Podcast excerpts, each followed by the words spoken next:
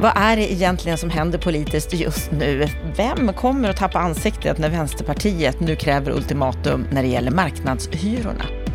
Och den nya bygglovsutredningen, kommer den att förstöra hela tanken med Attefallshusreformen? Att trappa ner ränteavdragen, det är ju någonting som diskuteras flitigt hos både hos flera politiska partier och hos flera myndigheter. Snurrigt, rörigt, helt felaktigt, det menar Stefan Attefall som efterlyser en bättre ordning hos politiken. Alldeles strax ska du få höra vad han egentligen menar. Varmt välkommen till veckans Aktuellt hos oss här på Bopolpodden. Jag heter Anna Bellman.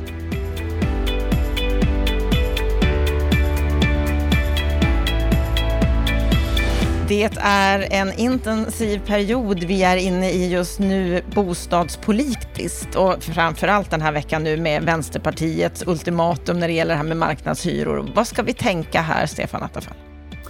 Ja, det är spännande. Det här visar på när man ger sådana ultimativa krav så är det svårt att backa. Vänsterpartiet måste få till stånd någon typ av förändring för att inte medverka till någon misstroendeförklaring. Och C och L kan inte backa från att det här förslaget genomförs för att tappa dem ansiktet. Och, eh, vi kom, och så vill M och KD egentligen inte ha en strid i den här frågan för de gillar i grunden det förslag som nu ligger på bordet eh, om fria nyproduktionshyror. Så att jag tror att SD däremot, de är emot det här förslaget. De är ju på samma sakpolitiska position som Vänsterpartiet. Men Vänsterpartiet vill ju inte ta i SD med tång. Men jag tror det kommer bli så att SD på något sätt hjälper Vänsterpartiet att begära misstroendeförklaring. Eller begär det själv och Vänsterpartiet hoppar på. Eh, och då kommer M och KD ha mycket svårt att inte trycka på knappen, den röda knappen. De kan inte avstå och rädda Löfven. Då får vi en ny ska säga, debatt alla december, eller decemberöverenskommelsen som ni kommer ihåg för några år sedan när just M och KD och andra borgerliga partier kritiserades för att ha hjälpt Löfven fram till makten. Och hamnar vi i ett sådant läge, ja då måste Löfven avgå, gå till talmannen och då har vi en ny runda på samma sätt som efter valet 2018 och med troligtvis lika lång tidsutdräkt också. Och troligtvis också mitt under att vi fortfarande har pandemier så har vi en expeditionsministär som inte kanske kan fatta eh, riktigt radikala beslut. Så det här är en besvärlig situation och ingen vill ju egentligen ha nyval så här kort tid före nästa val. Så att eh, jag skulle säga så här att någon måste förlora ansiktet. Antingen blir det Vänsterpartiet i slutändan och Löfven kommer tillbaka eller eh, det blir ingen misstroendeförklaring överhuvudtaget. Eller så måste C och Liberalerna, alltså Centern och Liberalerna, tappa ansiktet i någon mening. Och det här eh, blir spännande att se. Men eh, jag tror ingen vill ha den här utvecklingen. Men, men eh, stora Atlantångaren, den bara ångar på och den går inte att stoppa kanske till slut. Frågan är bara, går det att i sista stund hitta en kompromiss som räddar ansiktet både hos Centern och Liberalerna och hos Vänsterpartiet? Eh, ja, vi får se. Jag är tveksam till om det går att hitta en sån salmonisk lösning. När vi spelar in det här så är det torsdag den 17. Det kommer ju att komma mer, mer information, förmodligen redan, redan idag. Hur snabbt kan vi se en lösning på det här, tror du? Nej, men det måste väl bli någon typ av eh, lösning för eh, midsommar här. Alltså, Vänsterpartiet måste backa undan eller fullfölja och SD hjälper gärna till. Och jag tror att också att en av eh, taktiken från M och KD är också att tvinga Vänsterpartiet att bli beroende av SD. Eh, och det tycker inte vänsterpartisterna om. Men de är tvingade, för att de har, som backar de nu, då kommer de alltid att förbli socialdemokratins dörrmatta. Så det handlar mycket om deras också självständighet och deras eh, förhandlingsförmåga i framtiden också. Ja, och då kommer de förmodligen inte att backa, är det det vi ska tolka dig som? Alltså jag tror att det blir svårt för dem. De måste få någonting som gör att de räddar ansiktet och eh, jag kan inte riktigt se vad det är som samtidigt tillfredsställer Centern och Liberalerna. Och det är det som är problemet här. Regeringen har inte parlamentarisk majoritet bakom sig. De tolereras av olika skäl och det är den verkligheten vi ser nu. Och det här visar på det rörliga parlamentariska läget och sorry svenska folket, men jag är övertygad om att vi kommer fortsatt ha rörligt, eh, rörigt läge även efter nästa val, oavsett vilken statsminister det är. Mm, spännande läge onekligen. Vi går vidare till bygglovsutredningen. Vad är syftet med den här utredningen? Ja, ett vällovligt syfte är att försöka att eh, ta fram förslag till att man ska förenkla ett antal saker och reda upp ett antal saker i lagstiftningen. Och man kommer också med en del förslag till att eh, underlätta från bygglov på olika områden, att försöka att eh, eh göra lite enklare, lite tydligare lagstiftning, mer undantag från bygglov på ett antal områden. Det finns många bra och intressanta saker här, men det som kanske sticker ut och väckt uppmärksamhet är ju att de också föreslår att de så kallade attefallshusen nu ska bli bygglovspliktiga. Alltså det ska inte längre räcka med en anmälan, man måste också gå in i en bygglovsprocess. Och vad betyder det rent praktiskt? Ja, det innebär att då ska det här prövas enligt bygglovslagstiftningen. Det ska, eh, även om man behåller reglerna som att det här får strida mot detaljplanen. Ni vet att detaljplanen kan säga så här, max eh, 150 kvadratmeter boendeyta på den här tomten. Och sätter man upp ett attefallshus så får man göra det utöver de här 150 kvadratmeterna. Det vill man behålla. I den meningen är regeln kvar. Men när du går in i en bygglovsprövning så kommer man ju in med massa kommunala tjänstemannaaspekter och även politiska aspekter i hela. Och det kommer bli samma taxor som vid vanligt bygglov, det vill säga högre taxor. Det kommer att ta längre tid och det kommer att krångla till det. Och så vet vi också att det här är så mycket olika i olika kommuner, alltså hur man ser på det här. En del ser ju positivt på de här tillbyggnaderna och extrabyggnaderna och andra ser bara problem. Så att jag är övertygad om att det här kommer att krångla till det. Men skälet till det här är ju faktiskt en dom i Mark och miljööverdomstolen som säger då att en sån här byggnad måste få en chans att överprövas i en rättslig instans eftersom eh, ja, vissa konventioner som Sverige har skrivit på säger att eh, ja, tolkar man så att eh, man, man måste ha någon slags rättslig möjlighet att, att eh, överpröva besluten. Och det finns ju inte i den nuvarande lagstiftningen, så det finns en rättslig problematik här. Men frågan är om inte man har gjort det ganska konstigt. Jag upptäcker också en sak när jag försöker läsa på det här eh, noggrannare, att det verkar som om det är bara om det är en bostad, 30 kvadratmeter stor bostad, som man kräver bygglov, inte om det används till andra ändamål, typ förråd eller så. Och är det så de menar den här utredningen, då är det ju riktigt korkat. För ur grannsynpunkt så är det storleken som är problemet. Nej, jag tycker att eh, det här förslaget behöver nog omarbetas och jag är rädd för att man förstör och försvårar den här reformen med attefallshus om man eh, går på det här förslaget. Men vi får se nu vad remissinstanserna säger och sen vad regeringen säger. Det verkar på uttalandet från Märta Stenevi som att hon eh, är positiv till det här eh, utredningsförslaget. Och då kan det bli en politisk strid om detta också i valrörelsen. Och då undrar jag, hur känns det, du som är initiativtagare till de här attefallshusen, kommer vi att förlora värdet av hela ja, går, går det här igenom så kommer man ju att kraftigt försvåra. Det kommer inte vara likadant som före reformen. Eh, så illa går det inte. Men man kommer kraftigt försvåra och det kommer att bli mycket mer, tror jag, godtyckliga bedömningar runt om i Sverige från olika kommuner.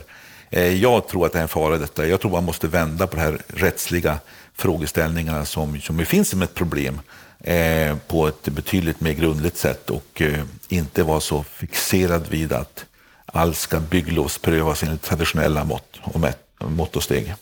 Vi ska gå vidare till en ny rapport som har kommit från Länsstyrelsen som Dagens Nyheter tog upp häromdagen, att allt fler stöts bort från Stockholms bostadsmarknad. Att en stadigt växande andel av länets befolkning hamnar utanför en bostadsmarknad som i allt högre utsträckning endast fungerar för hushåll med höga och stabila inkomster. Och där har då Henrik Weston som utvecklingsledare på Länsstyrelsen gått ut och sagt att han är uppriktigt sagt bekymrad. Förstår mm. du honom? Ja, ja, alltså rapporten pekar ju här på att det byggs ju mycket i Stockholmsområdet som det här handlar om, Stockholms län. Eh, men trots att det har byggts mycket, jag tror att det under 2015-2030 talar man om att det har byggts över 20 000 lägenheter så saknas det ungefär 5 000. Det byggs för 15 000, men det borde ha byggts ungefär 20 000 för att klara eh, behovet, de demografiska utmaningarna och så. Alltså vi behöver från en hög byggtakt öka ytterligare med kanske 25 procent ytterligare. Och det här visar ju på dilemmat. Men sen pekar han ju inte bara på det, utan han pekar också på den här rapporten att även om du bygger nyproducerade eh, bostadsrätter och hyresrätter så är det ju bara en viss grupp människor som har råd med de typerna av bostäder. Alltså nya hyresrätter är alltid dyra hyresrätter. Och han pekar ju på att vi har en växande grupp människor som inte kan ta del av det här utbudet och att flyttkedjorna fungerar inte alltid för de ekonomiskt lite svagare hushållen. Och det här är ju ett så här, växande socialt, bostadssocialt problem. Och lägg där till då att vi måste ju, vi rustar ju upp också gamla lägenheter. De billiga hyresrätterna finns ju i det gamla beståndet som inte ännu är upprustat. Och i takt med att vi rustar upp dem så blir de också dyrare. Och då får vi en allt växt större grupp människor som alltså har svårt att hitta en bostad till rimliga priser. Eh, de har inte kapital, de har inte tillräckligt eh, pengar för att kunna bo i nyproducerade hyresrätter och de kanske inte heller har den kötid och de kontaktnät som krävs för att få tag på någon gammal eh, billigare lägenhet. Så att det här är ett riktigt bekymmer som han pekar på och han ropar efter någon svensk modell för överkomliga bostäder. Och det är väl det som politiken inte levererar. Och här ligger den stora tycker jag, bostadspolitiska utmaningen som inget parti på allvar har tagit itu med, tycker jag. Vad kan den här rapporten konkret leda till? Nej, men sätter ju fingret ytterligare. Det är ju inte det första eller sista ropet på att det måste hända någonting. Eh, så att jag tycker nog att det här trycker på eh, för, för en, en bostadspolitisk eh, agenda som är lite mer ambitiös. Nu kommer ju, finns ju en utredning, eller två utredningar som kan belysa en del av de här frågorna.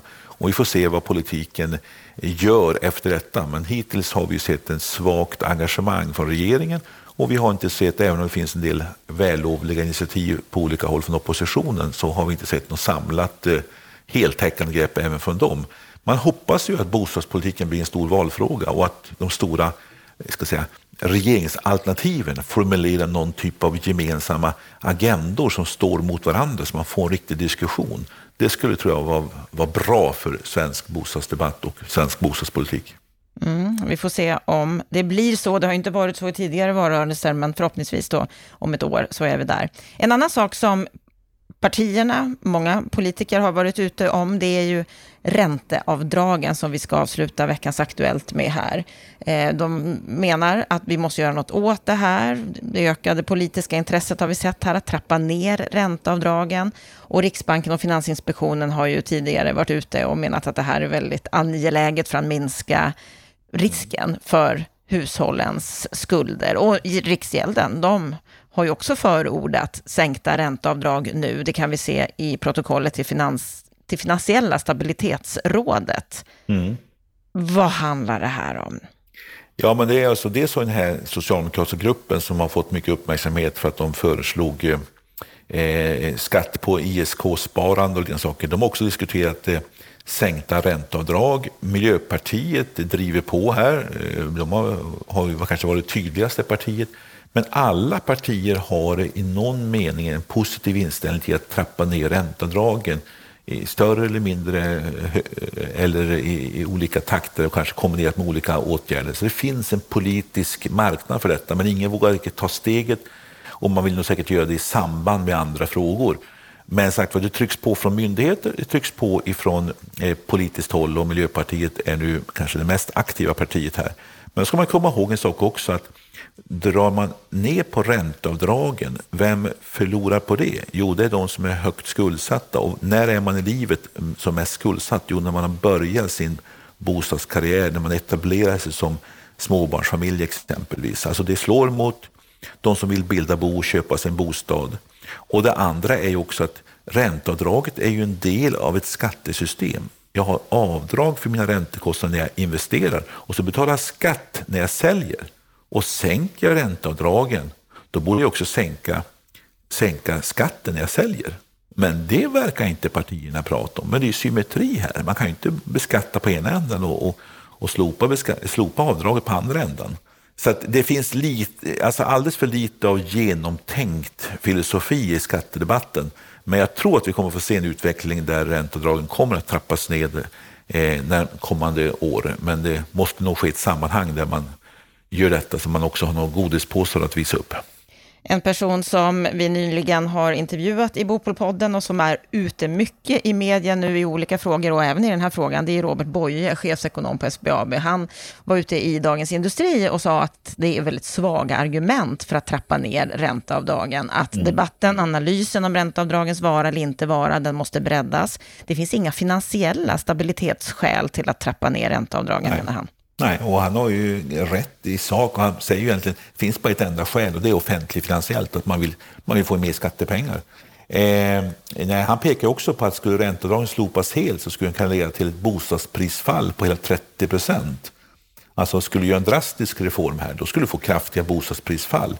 Och det skulle i sin tur skapa problem, för då skulle ju många hushåll hamna i, i, på hö, med högre amorteringskrav på sig, eller kanske banken börjar bli orolig och så kommer det ställa massa krav. Då skulle det kunna få en stor eh, eh, eh effekt på, på hela samhällsekonomin och finansiella stabiliteten.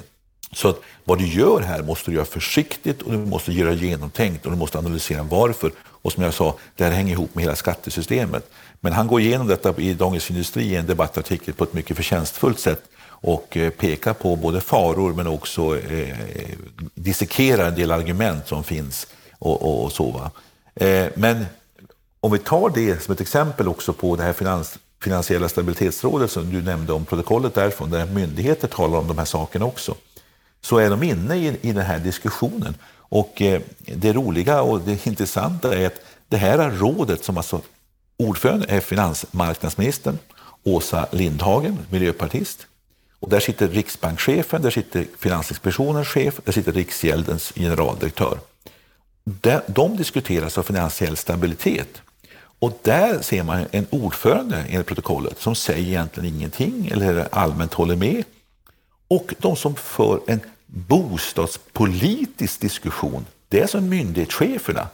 Man konstaterar att det har byggts för mycket bostadsrätter och för, mycket, för lite villor. Man diskuterar ränteavdrag och lite saker och hur nedtrappning av det.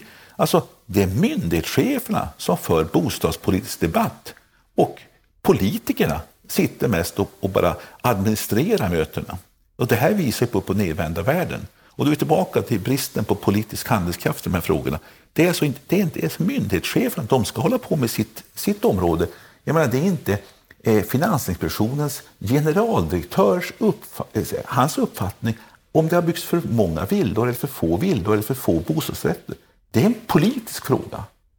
Men vilken roll, har, vilken roll har det här finansiella stabilitetsrådet? Det är ett samrådsorgan för att man ska hålla koll på att inte det bör dyka upp några obalanser i ekonomin. Man ska informera varandra och diskutera gemensamma saker. Men det är inte en policysättare utan de ska bevaka finansiell stabilitet och föra fram eh, ska säga, underlag till regeringen och till varandra. När Finansinspektionen ser saker och ting så ska också Riksbanken och Riksgälden få veta om samma sak och Finansdepartementet såklart. Så att, men det, det snurriga är att det, där sitter de och diskuterar alltså bostadspolitiska avvägningar. Ja, men jag håller ju med Finansinspektionens GD om att det byggs för få villor i Sverige. Men jag vet inte rackaren, om det är hans uppgift att ha en åsikt om detta. Det är faktiskt politikernas uppgift. Men den uppgiften tar ju inte de. Är det inte bra Nej. då att, att det här diskuteras på annat håll? Ja, men det visar ju på hur snurrigt det är. Alltså, eh, myndigheter ska styra sina fögderier och de ska ju sköta sitt område. Och politiken ska sätta eh, mål och ramar och eh, diskutera policies och avvägningar.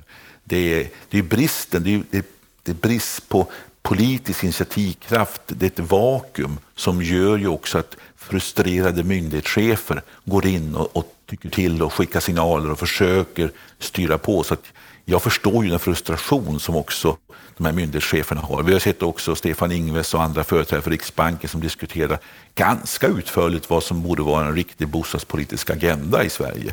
Det är faktiskt inte deras uppgift, men de, de, de gör det i frustration att det händer så lite. Mm. Det händer lite och samtidigt händer det ju en hel del. Vi får se alldeles strax vad som händer när jo, vi, det gäller misstroendeförklaringen. Vi, vi bråkar om nyproduktionshyror, det, det, det, det är vad politiken orkar med. Ja, och vad som händer där, ja det kommer vi få veta förmodligen väldigt snart. Stort tack för den här veckan, Stefan Attefall. Och du som har lyssnat, stort tack till dig också. Med detta så önskar vi dig en riktigt, riktigt trevlig helg.